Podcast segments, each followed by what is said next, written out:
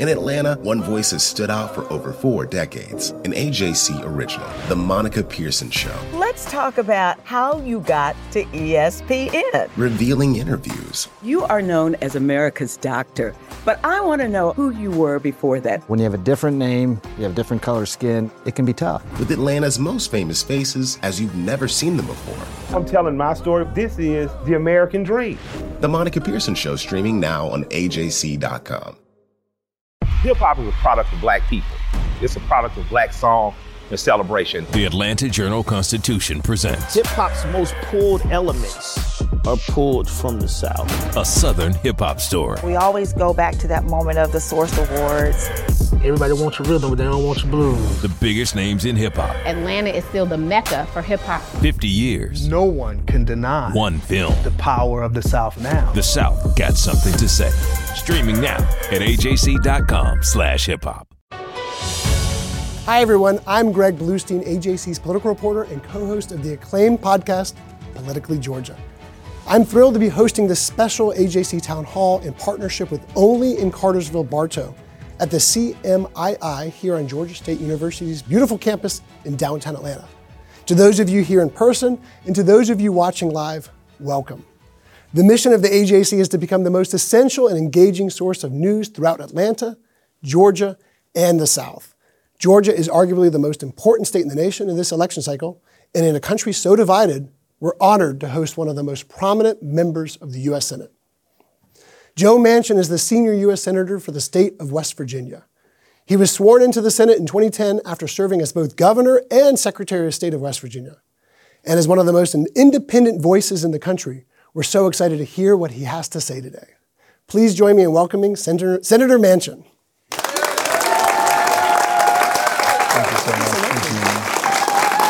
Thank you all.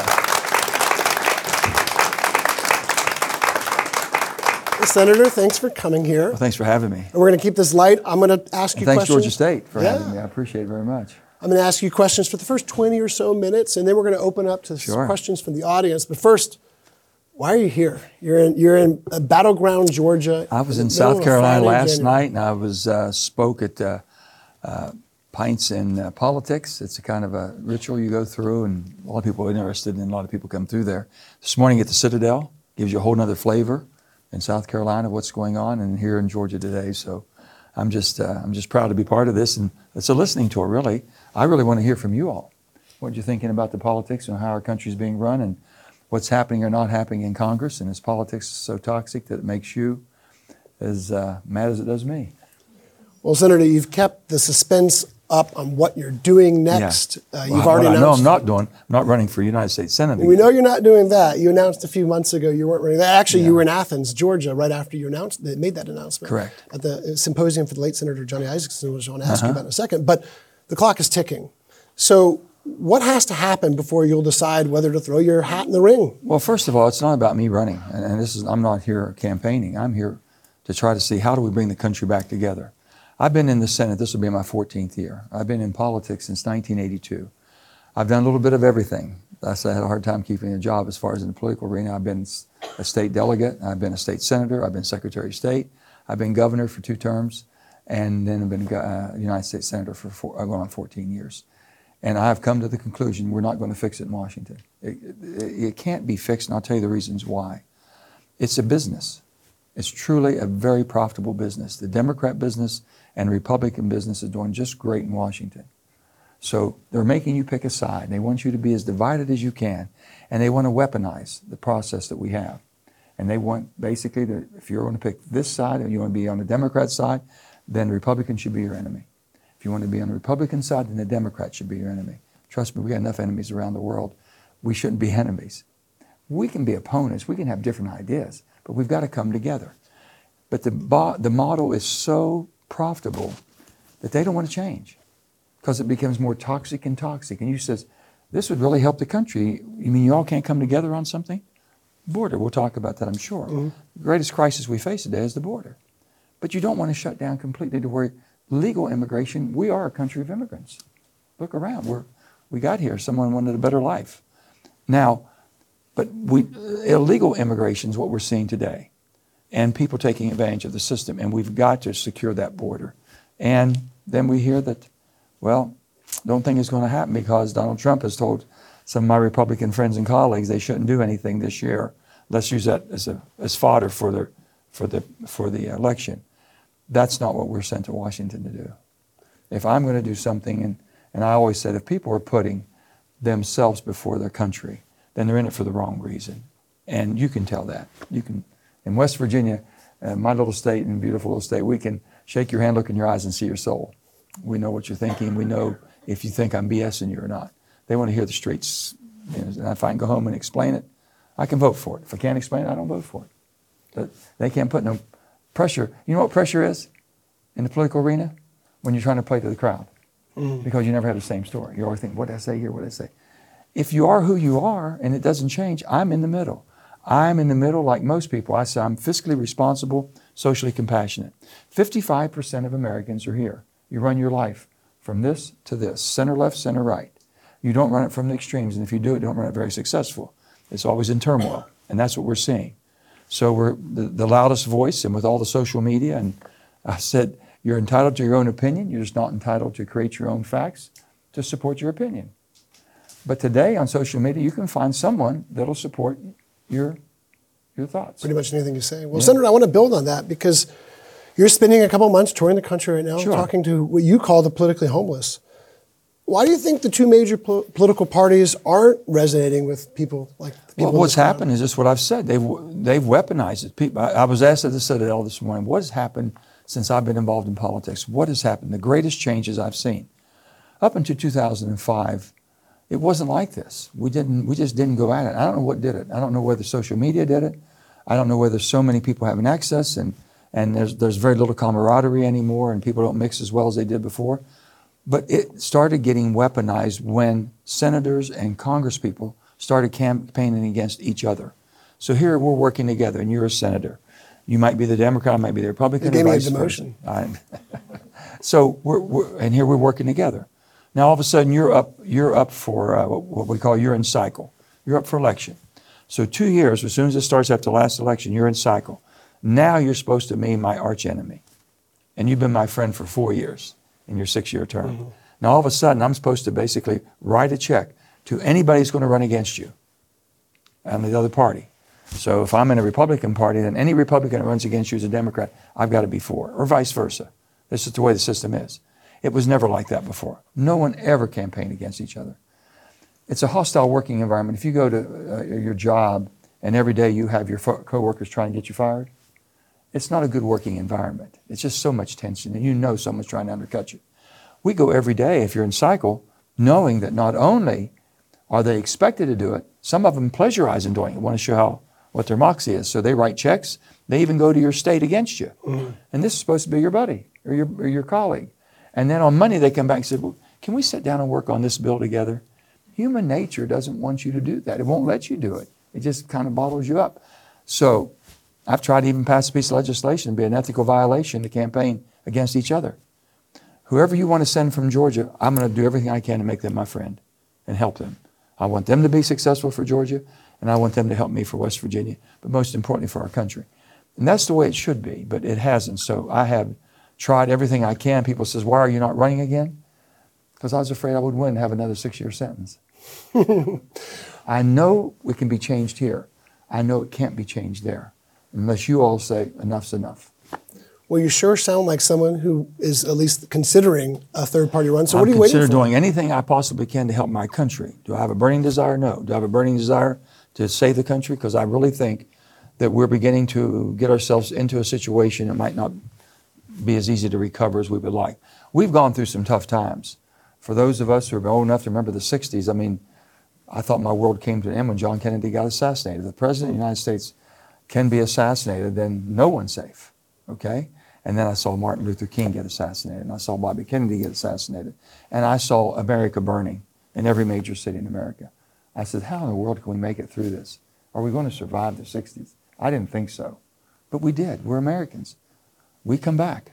We come back. Well, what are you waiting for? If, if you think you can have the solution to well, bring it's, Americans it's a, together, then why aren't you running? Well, I'm, I'm, I'm, I, it's a very difficult, challenging thing. What we're doing my daughter Heather's with me, and she started about a year ago, and she said, Dad, you understand the business?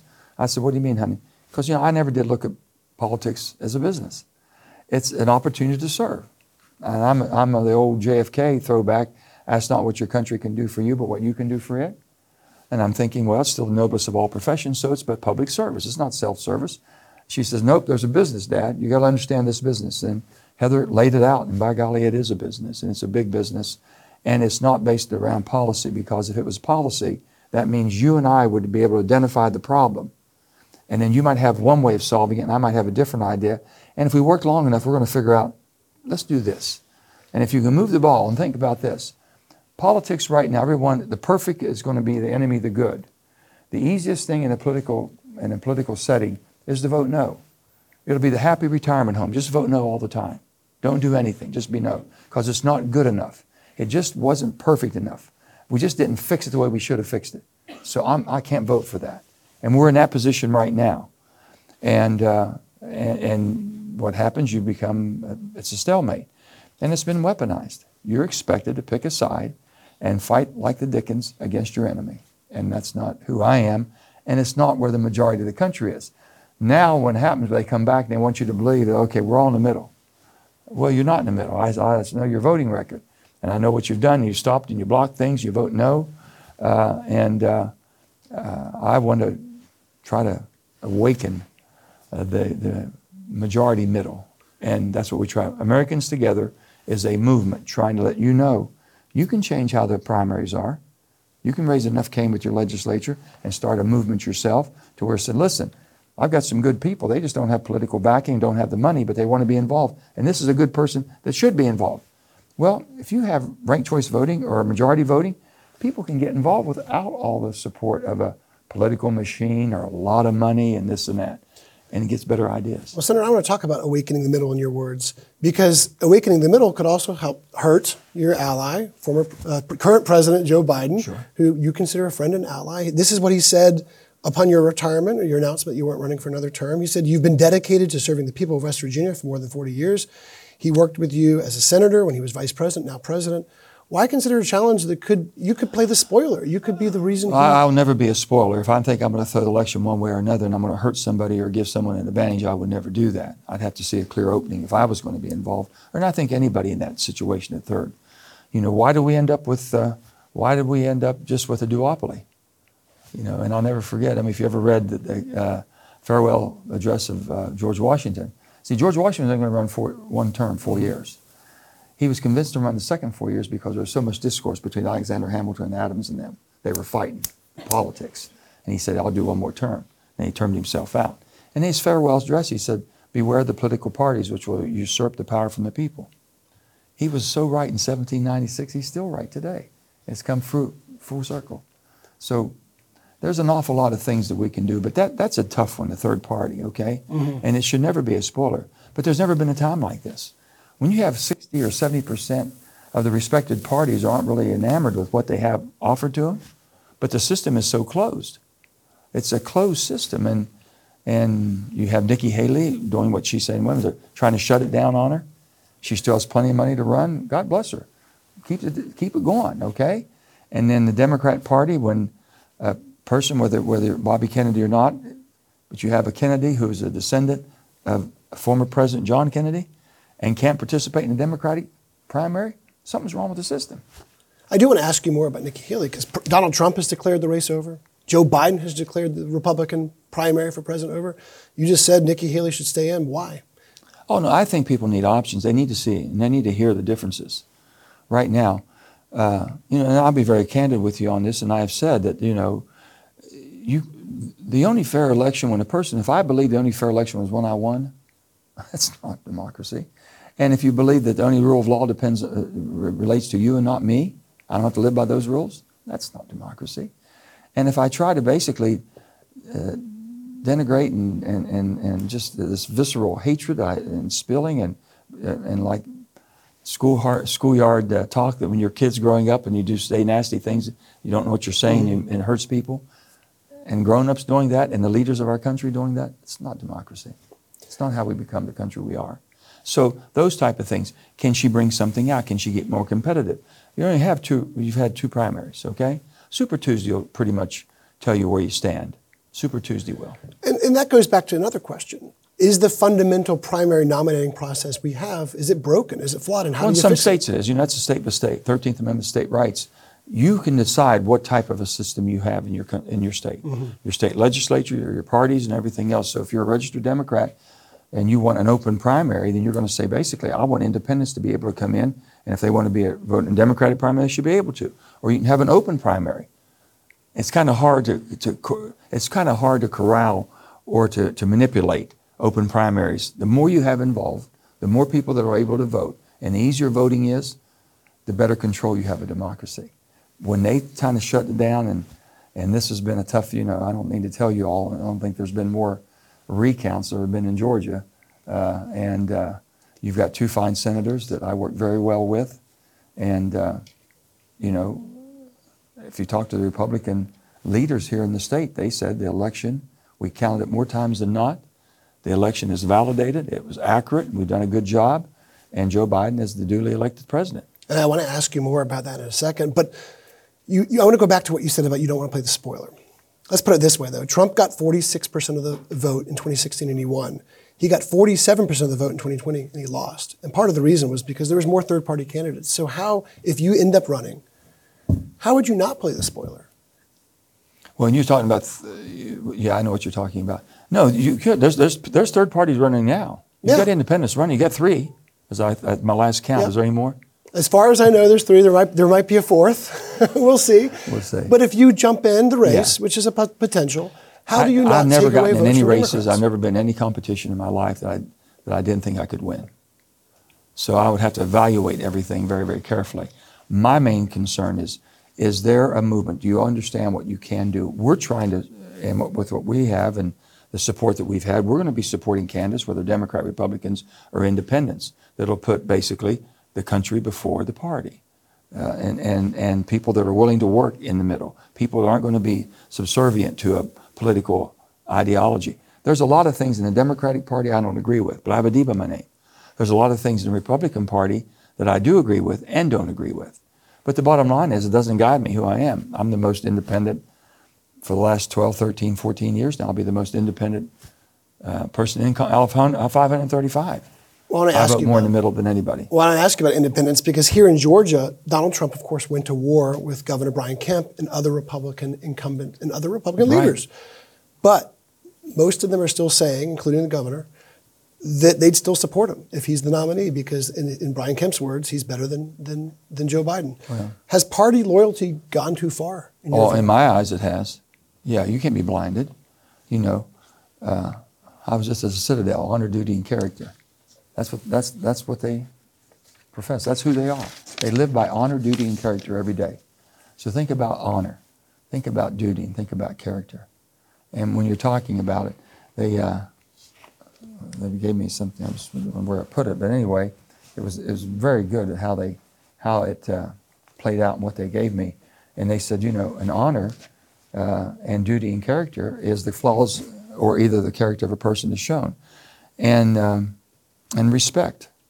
You know, if you can't show respect and honor a person's worth, that's what you're basically denigrating.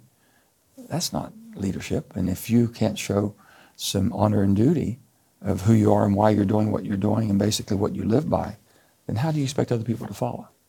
That's the thing. So the quality of the character, the quality of the candidate means everything. When people are coming to you, you know, the first thing I always ask is, why do you want, why do you want the job?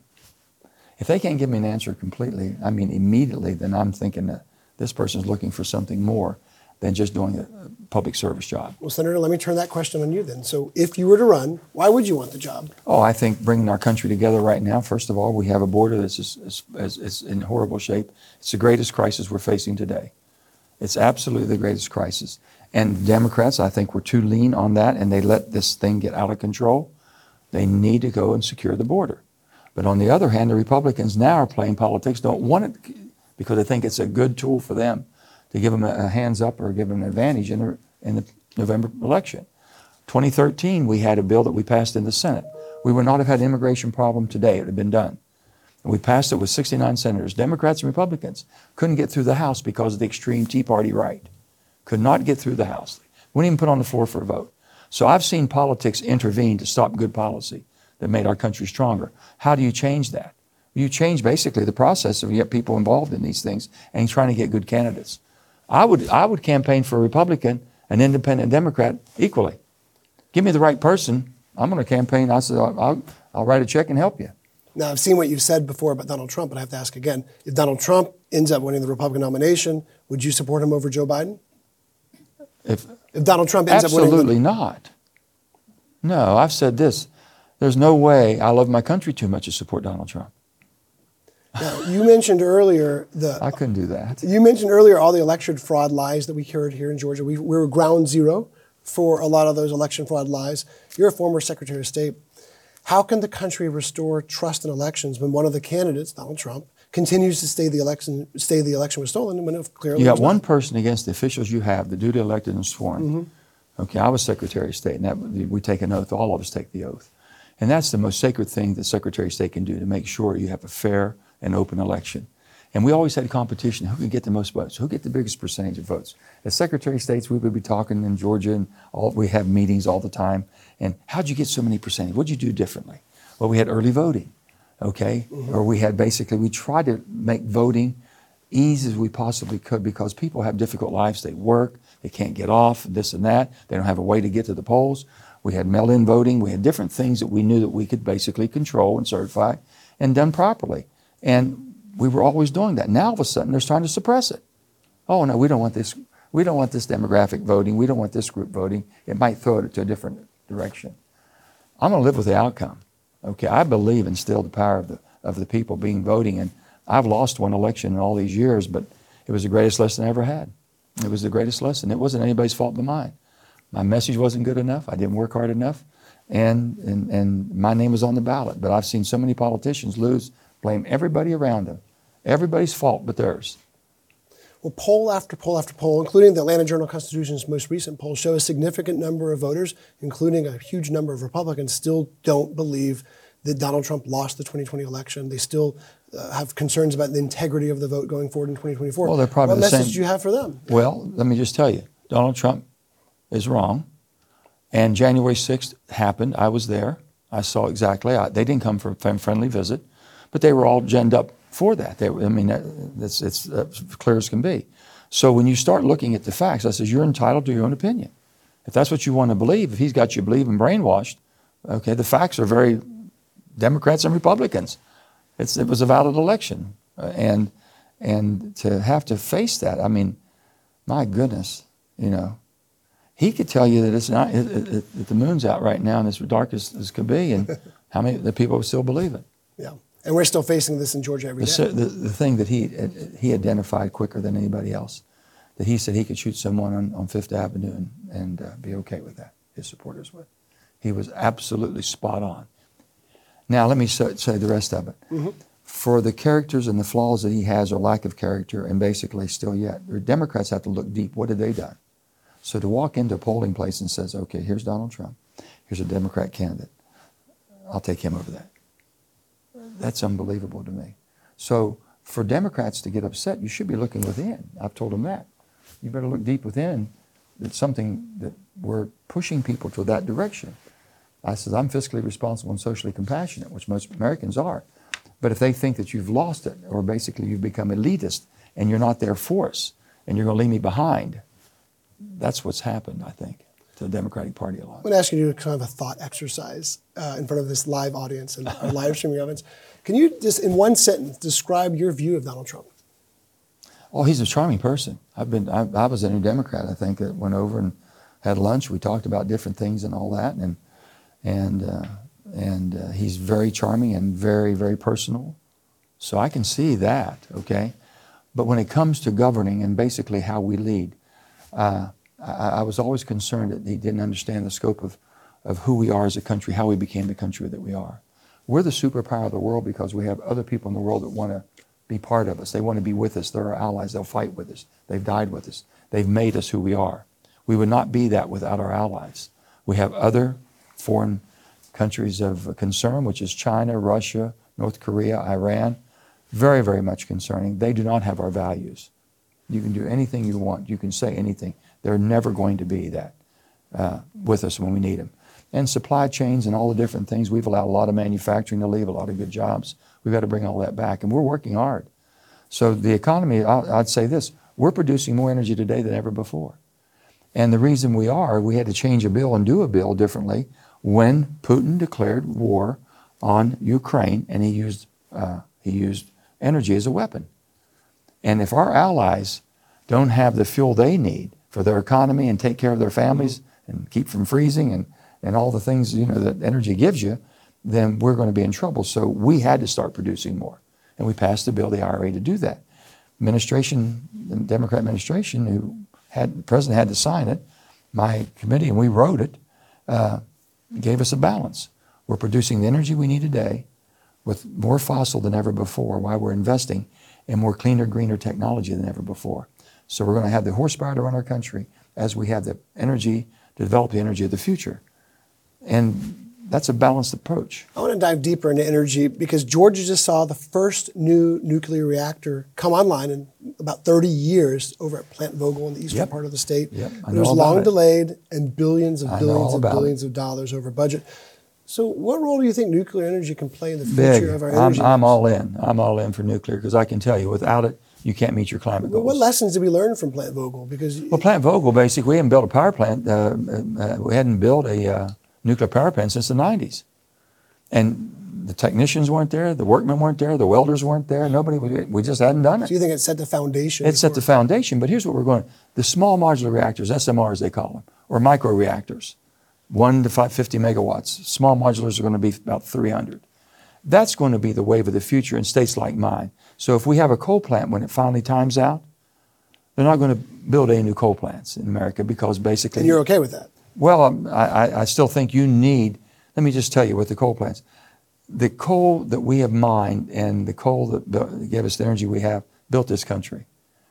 Made the steel, we've done it all, okay? And that's what happened in my state. My state flipped from being 80% Democrat state when I was governor in 2010 to an 80% Republican state today. All because uh, they thought they were left behind. They weren't smart enough, clean enough, green enough. And, and this, they said, so the Democrats just left them. But West Virginia is a unique state, you know, dependent on, on the Well, we're doing that, but we're doing an awful lot of things. We've got battery manufacturing coming. We got all this, and if we'd have had that back then, if they want to, if they want to move to wind and solar, you have to have dispatchable power. Mm-hmm. You need 24/7. If you want everything by wind and solar, tell me what five hours you want your energy, and I'll give it to you. if you want 24/7, I've got to give it to you. And you can't run this country without the horsepower to run it. But there's a balance to be had. You can't eliminate your way to a cleaner environment. You can innovate it through technology. You can't eliminate it. The world won't follow you. If they've got something laying in their backyard, they're going to use it. Show them how to use it better and cleaner. Well, you were the swing vote, obviously, on the Inflation Reduction Act. Um, that's We wrote the bill. you wrote the bill. Yes, Okay. you ended up, you ended up on the energy port. That's Yeah. uh, $400 billion we wrote. And did $100 billion on the bipartisan infrastructure, all energy portions of it. And we tried to balance it out. And it's working. And there's seen a, there's and here in Georgia, there's been a, a crush of new investments, thousands, It's unbelievable. thousands of new jobs, but there's also been backlash. Are there, as it's now going into effect, are there parts of that legislation that you, Well, you no, would what? like to the- revisit? and this is where? I'm in, I'm, in, I'm in disagreement with the administration how they're trying to implement the bill.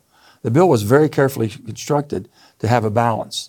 They're trying to put more EVs out. We're trying to make sure that for the first time in our country that we don't go to a transportation mode that we don't have total control over. I'm old enough to remember waiting in line 1974 to buy gasoline to go to work. I don't want to wait in line for a battery from China. I'm just not going to do it. So this is where they're trying to, they got the cart way in front of the horse. We're trying to pull that back. But the bill is working. We got more energy produced today than ever before. Democrat, Republican administration, ever any in the past, we're doing more today. That bill made this administration do what we needed to do for our country. Well, Senator, I think we have a great Sure. question for the audience about that very theme. Hi, Senator. Yes, sir. um, my name's Jordan Madden. Hi, Jordan. Um, I'm from Georgia State here, downtown Atlanta. Um, I have a question, particularly around this topic here. Over the last few years, there has been a growing push to shift to worldwide economic powers uh, towards America. We've seen a rise in industries like electric vehicles and batteries and other carbon reduce, um, reducing initiatives spring up all across this country. Here in Georgia, there's a huge shift towards growing the economy and going green at the same time. What are you doing to facilitate an economic shift towards more sustainable and boosting e- economies that is more efficient and independent of other global powers? And what do you see as our economic driver as we begin to prioritize reducing our carbon footprint? Well, I think basically we can lead the world. Before we did the IRA, we were kind of in the back of the pack, okay, as far as trying to really looked upon on a worldwide uh, uh, platform as doing what we could or should do. But on the other hand, is there's there's the, the the economy that we have is so much different in so many places in the world. Our economy and our defense of our country depends on having the energy 24/7. That's called dispatchable. Intermittent, basically wind and solar when it blows, until we're able to get the batteries and things of that sort. So you can't stop this because you want this, and we don't have this to do what this did. That's all I've said. So we're producing the fossil cleaner than ever before, capturing methane, doing everything we can. And, on, and then what we're doing then, from, from that, we're investing more in the technology of the new green technology, more for hydrogen. We've never matured hydrogen. It's been around forever. Geothermal we're doing. SMR, small modular reactors and nuclear. We're doing all of these things that we, that we can do. We've never invested. So today, and if I, and I told the president, they just say, have you heard the word being said that we have more energy security or it's all about we're spending more for environment? They're trying to play to people that it's all about the environment. I'm as much of an environmentalist as anybody, but I'm understanding the reality. I've got to have 24/7 power. So, that being done, with that being done, that's what we're working on. So we have a balance right now, better than we ever have. But we've got some people that said, no, I don't want any fossil whatsoever. Shut it all down. No more drilling, no more pipelines, no more this. Now they want transmission lines. Well, you got to move electricity because new electricity is going to be developed and basically uh, made in different parts of the country we've never used before. Big solar farms, big wind farms, things of that sort. Now we have batteries. In West Virginia, there's a company called Form Energy. Form. They're building batteries of 1,000 megawatts. 1,000 megawatts for 100 hours of power. 100 hours. Now you're talking, okay? Now we're doing things we've never done, but we have the ability. So you can't eliminate the environment you want today, but you can innovate the environment that you're going to have tomorrow. Senator, I think we have another question for the audience. Yes, sir. Yes, hi, Senator. I'm James Wilson, also here from Georgia State. Happy to have you. Thank you. Um, so, age in politics has been a really big issue for the past couple years. Um, Nikki Haley has been advocating for a mental capacity test for um, older candidates who are seeking higher office. So, my first question is, what do you make of that proposal? And my second question is, um, what do you think? How do we kind of balance between what some see as ageism and what others see as um, you know, wanting younger candidates in office? Yeah, uh, I'm here recruiting you all. I want you all in. Uh, please run, be involved, support somebody, learn the system, but understand you're going to be you're going to be saddled with whatever decisions are made, whether you want to sit on the sidelines and watch or be involved. That's the most important thing. Age, I don't know. I'm 76. I feel like I'm 50 or 40. I don't know. But you know what? Sometimes I forget. I did that when I was 42. So I don't know. I think the, the, voters will make that decision. If you can't have a have a lucid conversation and talk about things and how it's happening, I can, you know, go back in many many things. But on that, I, I just getting more and more young people involved. But this, you're taking basically the uh, the confidence you have in a voter to make that decision. I think, and I think that's what kind of maybe Nikki might have overreached on that one there, saying that you know I think there should be a lot of tests. Well, Senator, on I mean, certain capacities to serve. Yeah, well, on that point, in poll after poll after poll, but also interview after interview after interview, a bipartisan concern is the age of the two leading frontrunners sure. for their parties. Sure. Donald Trump is 77, Joe Biden's 81, you're 76. So, how is your age going to make voters feel better about their concerns yeah, with? Yeah, that's, that's what I'm saying. People will make that decision. If there's a pathway forward, and if you think I'm going to be involved or someone else is going to be involved, then age is going to be the factor. I'm, I'm, I'm, you know, I'm trying to encourage younger people to get involved. I know a lot of sharp, good young people that just say There's enough's enough. In this room. Right in this room. But I mean, people that have been involved mm-hmm. in the political process could step right in. And they don't want to go through it. Enough's enough. And I'll tell you this. When you get involved in politics, pretty much you have a lightning rod. People are coming at you and saying anything they want to. They almost can say anything and do anything. And it's just, it's very hard if you don't have a pretty thick skin. But then you have to start thinking about this, and I've told my family this all the time. When I was running for any office, I said, You're going to hear an awful lot of things. It'll be very disparaging. You're going to be very upset and very mad. Before you do that, and before you want to retaliate back, remember, that's a small price to pay for the great country that we live in. That's a small price for democracy. And I've got to get more people willing to take that and say, Listen, I'll fight through this. We have another question from Yes, the sir. audience. Senator, um, I'm Emery Morseberger. I'm a Biden Warnock Republican from Gwinnett County. Welcome to Georgia. Thank you. Good to have you here. My question is how can we get the country back on track and get people working together again? Yeah.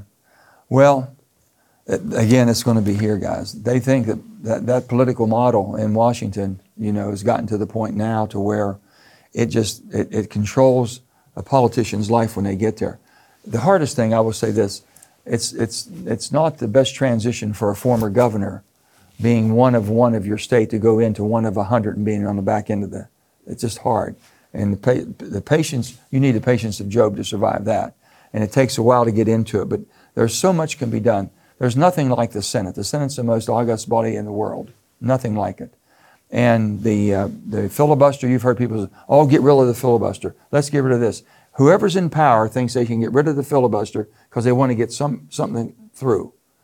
And the House is meant to be uh, purely a simple majority.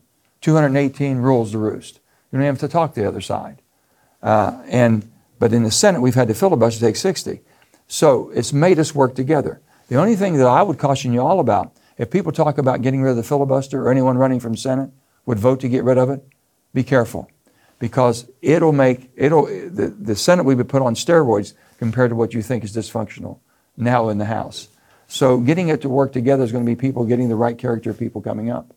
You know, I, I don't know.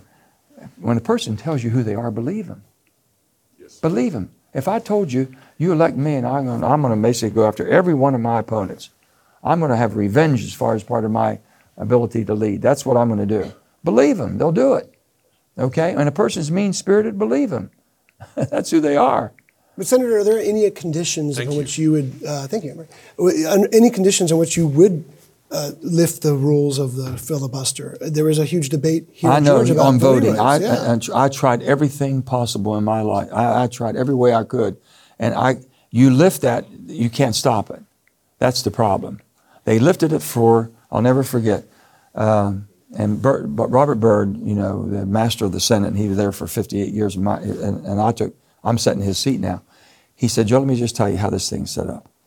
If the Senate would ever get, we had the filibuster, but first it was a talking filibuster from 1789 to 1917. Every senator, you cannot, you cannot set a, senator can talk forever. and some of them tried. so that, that was part of it. And then all of a sudden, in 1917, that was World War I, we had some problems uh, supplying our allies. So then we didn't have some, some, uh, some doves who didn't want us to get in the war.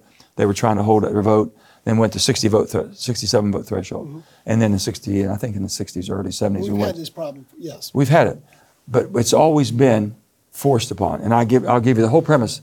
The founding fathers said we're going to have two, two uh, built bodies. We're going to have the House and we're going to have the Senate. Now, can you imagine?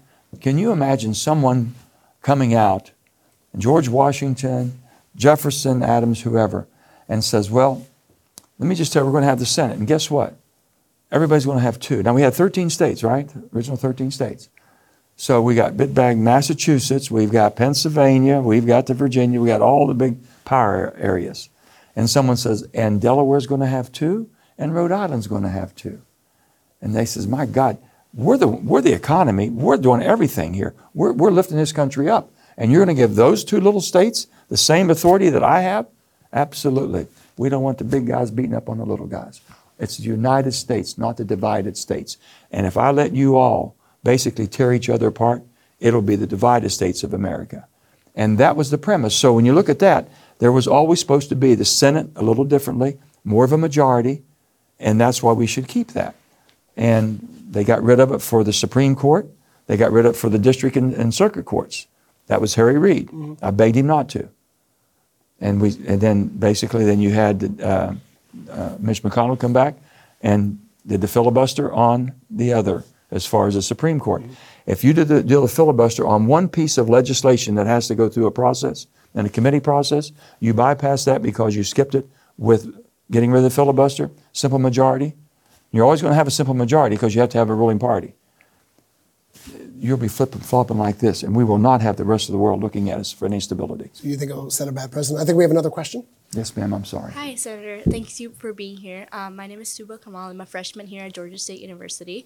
And my question is As an independent, what would your stance be on foreign policy, including on countries like China, Russia, Israel, Ukraine? Well, the whole thing. I mean, it's just we're, the the world is in in really challenging times. Never have we seen this before, and uh, trying to keep us being drawn into two major wars that are going on. It could develop into much larger.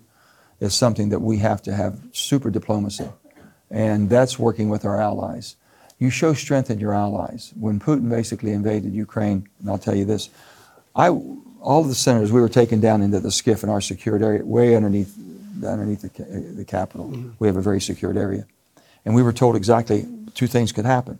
You've got China going after Taiwan, and you have basically Russia going after Ukraine. They're wanting to put Mother Russia back together, and they're going to put the dynasty of the, of the Ming dynasty, if you will, back together. Okay, they wanted this. That was the movement. You had Xi Jinping, you had Putin, you got communist countries, both of them, and this is where they were moving to. And we were told uh, one of those is going to happen. Then, then we were told two weeks later it's going to be Ukraine. Russia's going to invade Ukraine, and it'll happen on this day at this time. They hit it right on the nose. Hmm. They said it'll last two weeks. They missed that one they completely. That one. How did they miss it? There's no way that you, the human nature, they didn't know who Zelensky was. There was no way to know who Zelensky, if, if what this man had and how he could inspire his country to fight for the freedoms that they've been f- dying to have forever, willing to fight and die for it. And we've been able to weaken Russia's uh, aura, if you will, because they're always big bad Russia. We got this and we got that, and we can do this and that and everything. And here's Ukraine, other than just our support and our allies' support, that, that has just basically almost crippled them to, to, their, to their world standing. So China has kind of backed off a little bit. They're standing back and watching what happens here. And, uh, and it's just a cat and mouse game. And I really believe one of the, the greatest challenges we have right now is if we don't get some aid to Ukraine for this winter and get them through this horrible time, it could be very, very hard to reverse that if we let it go the wrong direction. A quick follow up on that question. Uh, you are one of two Democratic senators, along with Senator Fetterman, Pennsylvania, not to support a resolution calling for a two state solution between Israel and Palestine in the Middle East. What is your rejection to the? No, I believe in the two-state solution. I always have believed in the two-state solution. You didn't like solution. the wording of the resolution? Huh? You didn't like the wording of oh, the resolution? no, absolutely. Because basically you have to have willing partners. The two-state solution, we have been able to force politically because of our support for Israel. We've been able to support them to accept it, even though Netanyahu has rejected it, made it very difficult. But we can do that. We can, we're, we're capable to do that, bring that, that side along. But the Palestinians have to understand they have a right to, to recognize that Israel has a right for statehood. Once you have that, and I said, I'll be the first person to sign on and just beat the living crap out of the Israelis to make sure they sign. But they will. That's not a problem. But I'm not going to force this because we know it's all going from one side until I see both sides that want to. And that's where your peace comes. Until that happens, you're not going to have no peace. I think we have another question about domestic policy. Yeah. Hi, thank you so much. My name is Hillary Holly from Atlanta, Georgia. So we have millions of working families here in Georgia and Mm-hmm. across the country that can't afford childcare, they can't afford elder care, and don't have access to paid leave. And we have businesses that are struggling to employ workers to go and work at these new jobs. So, as someone who had issues with the social infrastructure and Build Back Better, how would you address the issues around childcare and elder care? Thank Build you. Back Better, and, and Build Back Better was a very difficult. It was a very far. It was reshaping the whole social justice, if you will. Uh, and it got to the point. The only thing I said about that is that uh, I don't look at government as being my provider. I look at it as being my partner. Government should be your partner. And we're getting more and more where the, more people are depending on government because I think government wants you to depend on them. And how do we in- incentivize? How do we give tax breaks to companies, small and large, to give paid leave and things that you're talking about, child care? Most of your, most of the uh, really, um, uh, I think, conscious companies are doing this. They're building it into it now. I'm going to these new factories being built. They're building in childcare right in their plants. They're doing the whole thing, nurseries and everything else. So this is something. Uh, and then basically, we, we give child care up to $400,000. Okay? They get tax breaks. People on the bottom end don't have, they, they, don't, they don't get that type of, a, of an advantage. So I said, can't you restructure that? We're $34.8 trillion of debt. The debt will be the downfall of this country. Don't worry about another foreign power. They will not take us down. Our debt will take us down, which has taken most governments throughout history. And when that situation happens there, and if we get ourselves in that position, so we've got to get a downward spiral, I mean, a downward tra- trajectory. I, I mean, health care uh, and, and, and the cost of health care, the cost of drugs. I tried everything I could in the IRA to have all of our drugs so we can negotiate. We got, we got $35 on insulin, okay? But the, uh, the child care has been a very difficult one. It's the, the highest cost that we have. They won't change anything. We never take anything away and reevaluate and say, we need more help here than we do here. We just keep adding to it. And that's been the biggest problem I've had. We're trying to put what we call a Fiscal Stability Act together to take a look and put people together that have to come up and get a vote on the floor that a 15 year trajectory and start prioritizing. If you saw the amount of money we spent when I first came in to Congress, we had $13 trillion of debt. We're at 34 trillion within a little over a decade. It is unsustainable. And I'm not saying that everything you're talking about is needed. The thing I told the president was this is Mr. President, we've got to be careful that we don't turn our country in for people saying, How much more can my government do for me? How much more can they assist you to help yourself? And that's what we should be doing. I've always said this when I was governor. I, I changed the welfare system in West Virginia because I said, You're making me take care of a healthy poor person the way I have a moral obligation to take care of a very sick poor person. I don't have enough money to do both. So let me help the healthy poor person get back into the workforce. If you give them a cushion or you give them a blanket, they're going to stay forever. If you let me take care of the morally the person who can help themselves and have no way and no means whatsoever to have any quality of life, that's where I got to put my efforts. So it's just been a whole priority thing. There's a balance act, Senator, but what do you say to Democrats who saw Build Back Better as the last best chance to expand child I'm sorry, I killed it. Families. Okay, they want to blame me. I'm, I'm the one that killed it, one vote. Because I've told the president, John Kennedy said, that's not what you, your country can do for you, what you can do for your country. I thought that was an overreach and it would basically change the psychic of our nation. And it would have.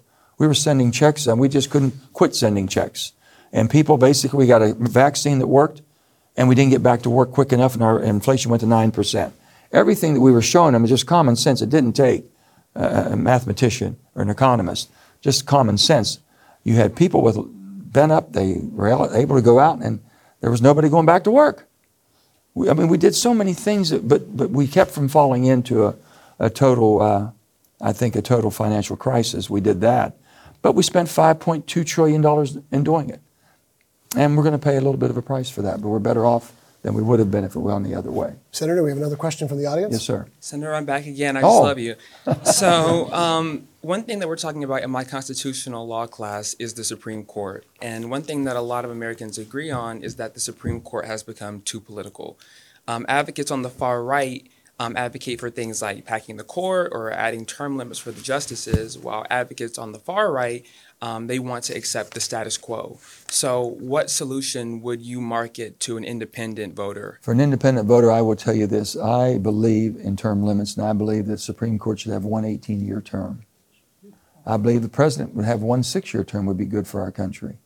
And I believe that in Congress, I can assure you, speaking from experience, two six year terms is enough for the Senate and six two year terms for the House. It's very fair. And you get turnover. Let me just tell you how I come to that conclusion. Years ago, I never was for that because I always believed this. You know, so many good people, and boy, I'll tell you, if you term them out, you'll get rid of some all the knowledge you have. And I kept thinking. I was at a down in southern West Virginia one day, and I did a town hall. And a little lady got her name was Susie, and she got up and she says, "Joe," she says, "How come? I, we, I really want this town term, term limits." And I said, "Susie, no, you're going to lose the best. You're going to lose the people with all the experience. You don't want to do that, Susie." She said, "Joe, think about this. If we had term limits, maybe we get one good term out of you." I couldn't argue with her. I said, she convinced me. I said, you're right. We get one good, because all the, we had so many bright young people, and our staffs can, they, they, they run the day. Oh, nice. Oh, He's back again. We're back with another question. Hot dog, here we got Georgia State's going strong. I know, I know. Um, Okay, here's a good one for you. What role do you believe the federal government plays in educating its citizens across the country?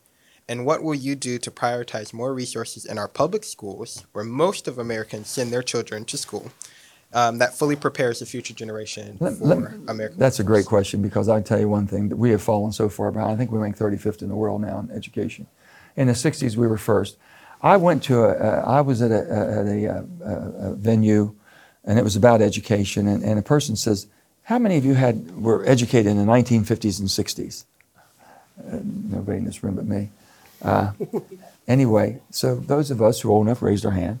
They said, "You got the best education the United States of America has ever given." I said, Really? I said, Why? He said, You had the, you had the smartest, best female teachers that we ever created because they had nowhere else to go. It was either healthcare as a nurse or teaching. That's all they had up until the movement and the women's movement in, in the late 60s, early 70s.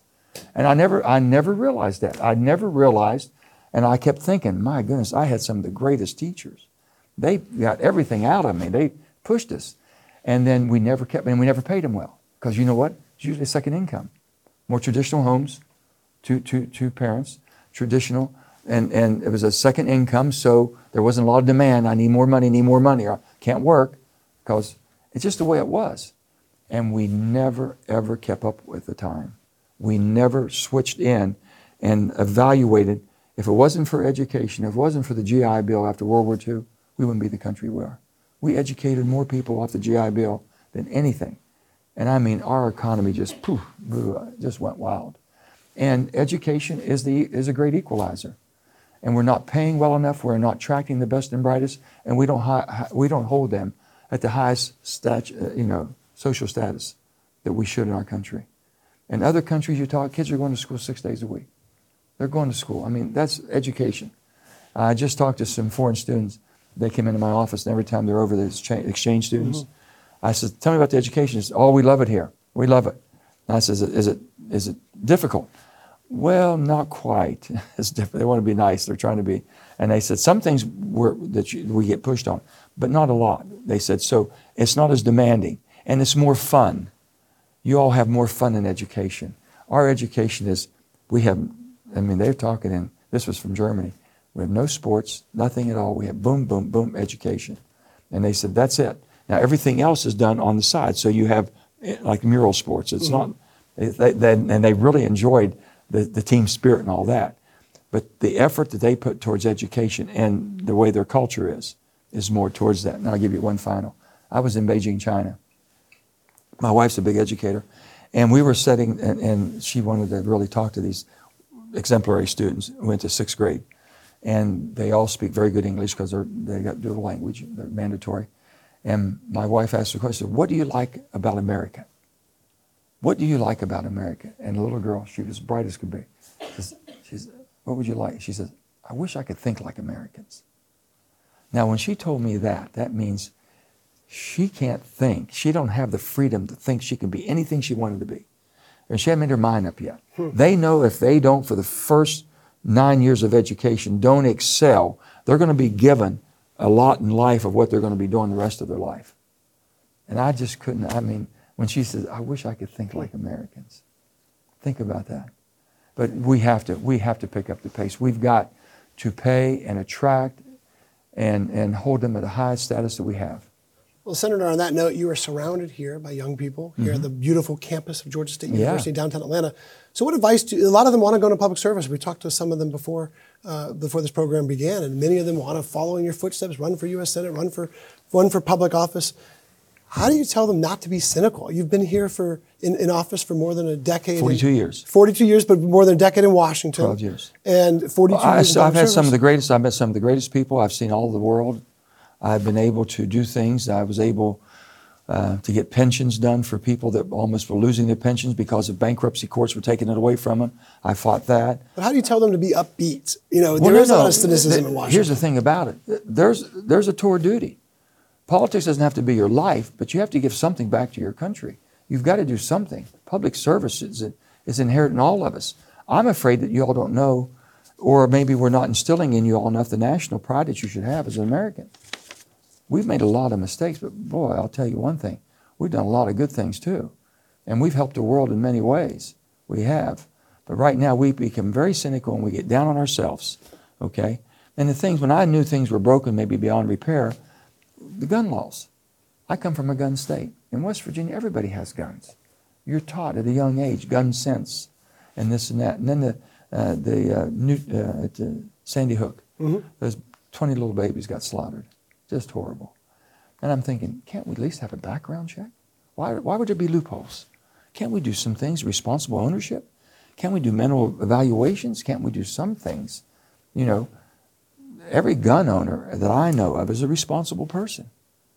They won't sell their gun to a stranger. They only give. They won't even loan their gun to a family member. It's not responsible. They just don't do it. That's how you're taught. But now all of a sudden, you can come out of a mental hospital and go down to the gun store and buy a gun the next day. It's crazy. So this kind of stuff. Mhm. You want to stop that. You want a, a society you can live in. You want something you can thrive, and your children. Right now, I've got people telling me I'm afraid to let my kids go to the show. I'm afraid to go to, to, to the to the uh, to the mall or whatever because they don't know what's going to. I mean, we just don't know. Well, Senator, we have time for one more question. When me and you Oh, last your- talked, is this is mine. Yeah, you're, you're stuck with me for one more. When me and you last talked in November, you were here in Athens. You're in Athens, uh, right Uh-huh. Yeah. down the street, Mhm. for a symposium honoring, honoring your dear friend, the late Senator Johnny Isakson. And one of the things that came out during that symposium was you were sharing the stage with former Missouri Senator Roy Blunt, Roy Blunt. who made the oft-repeated joke about senators who look in the mirror and see a president. So oh, you, every every every, senator, every- they, they think that you know you're the House, you're this. And I can tell you, when I was at House of Delegates in West Virginia, I thought I'm one of a hundred. Boy, if I was one of 34, I could do three times as much to help people. And then when I was a state senator, I said, boy, if I was governor, I'd be one of one. I could really do some good stuff. So you always, if you're public service and that's who you are and you want to help, if you get really charged up because you changed a person's life, I never forget. I went to a, a drive, a McDonald's drive-in when I was governor one time, and there was a little lady there, and God bless her, and, and she had, she, you could tell she's had a hard life, and she says, "Are you?" How, how would her call? And I had a security guy with me. She said, "Are you the governor?" I says, "I sure am." She said, "Mr. Governor, I, I, I just, I, I need some dental work. I need my teeth fixed." And I says, "Honey, today's your lucky day." So I called a friend of mine who's a dentist, and I says, "Hey, John, today's not your lucky day. I'm going to send a little lady to you, and you're going to give her new teeth and fix that. Now you'll feel better than you've done anything you've done for the last month or year." And sure enough, it did. These things you can do. This is part of life. If that's who you are, and you want to help and give and make things better, then get involved. And if you don't want to run yourself because you don't want to be the spear, uh, you don't want to be the tip of the spear where they're throwing thing darts at you, then get involved and get behind someone who you think that you would believe in and could do that. Well, Senator, what do you see when you look at yourself in the mirror? I see uh, a boy from a little town in Farmington, West Virginia, coal mining town, 500 people. And I'm going to tell you one thing: if you didn't do your best every day, they were on you. You could, if I didn't do good in school, if I messed up, and if I messed up uptown, I'd get a whipping, five whippings before I got home. And if, if and then if you didn't if you didn't give it all, and you're playing ball and didn't do whatever you're doing, you're afraid to go downtown and go into the drugstore because people would be ashamed of you. I mean, that's just how we were raised and uh, and we just helped everybody. No one had a whole lot, but whatever they had, no one knew they didn't have anything. Yeah. I told them my this is this is a funny one too. We, we lived a, that's that's something. We lived in a garage apartment, three room garage apartment. So everybody said I said I was a privileged child. Well, big fancy house, three room garage apartment, big fancy neighborhood. I lived between the tracks and the, and the, and the creek. And why would I think that? I had unconditional love. No matter what I did, I could mess up so bad, and I knew my grandmother and my mom and my they would love me. I knew that, and that's a rare thing today, to find unconditional love. But but uh, it, it's just I mean just the changing of times and what you deal with today is so much different, and um, I, I've just seen it, and, and I've seen it through Appalachia. I've seen poverty, abject poverty, um, and I've seen. Uh, I've got my state has more deaths by opiates and drugs than any other state. I got more deaths because I had hardworking people, and they got hooked. It was it's an, it was a, it was a business that intentionally targeted West Virginia workers and hooked them, and got bought the doctors off to start giving them pills, and before you knew it, destroyed lives. Well, Senator, that's all the time we have today, but thank you so much for joining us to talk about 2024. And Well, it's going to be interesting, but you need to get involved. It's not too late. I'd also like to extend a thank you to the Creative Media Industries Institute here at Georgia State University for their studio space. And thank you for watching. Whether you're here in person or watching from home, we're so happy you could join us. Be sure to subscribe to AJC.com and listen to the Politically Georgia podcast every weekday morning at 10 a.m. on WABE and on your favorite live streaming platform. Thank you, Senator. Thank you. Appreciate it very much.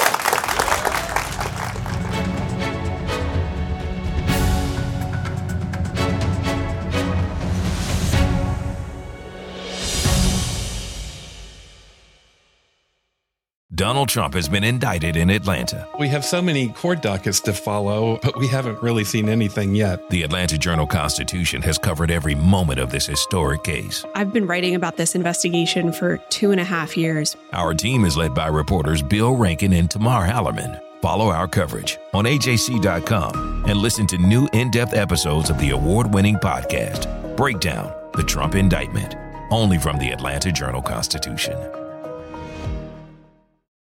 Our journalists at the Atlanta Journal Constitution are working around the clock to keep you updated on all the developments surrounding the Trump indictment. Now, the AJC is putting all of our coverage in one place with our new Trump 19 newsletter. Every Wednesday, you'll have our latest coverage and analysis on this historic case in your inbox. So sign up for free today at ajc.com slash indictment newsletter. That's all one word. ajc.com slash indictment newsletter.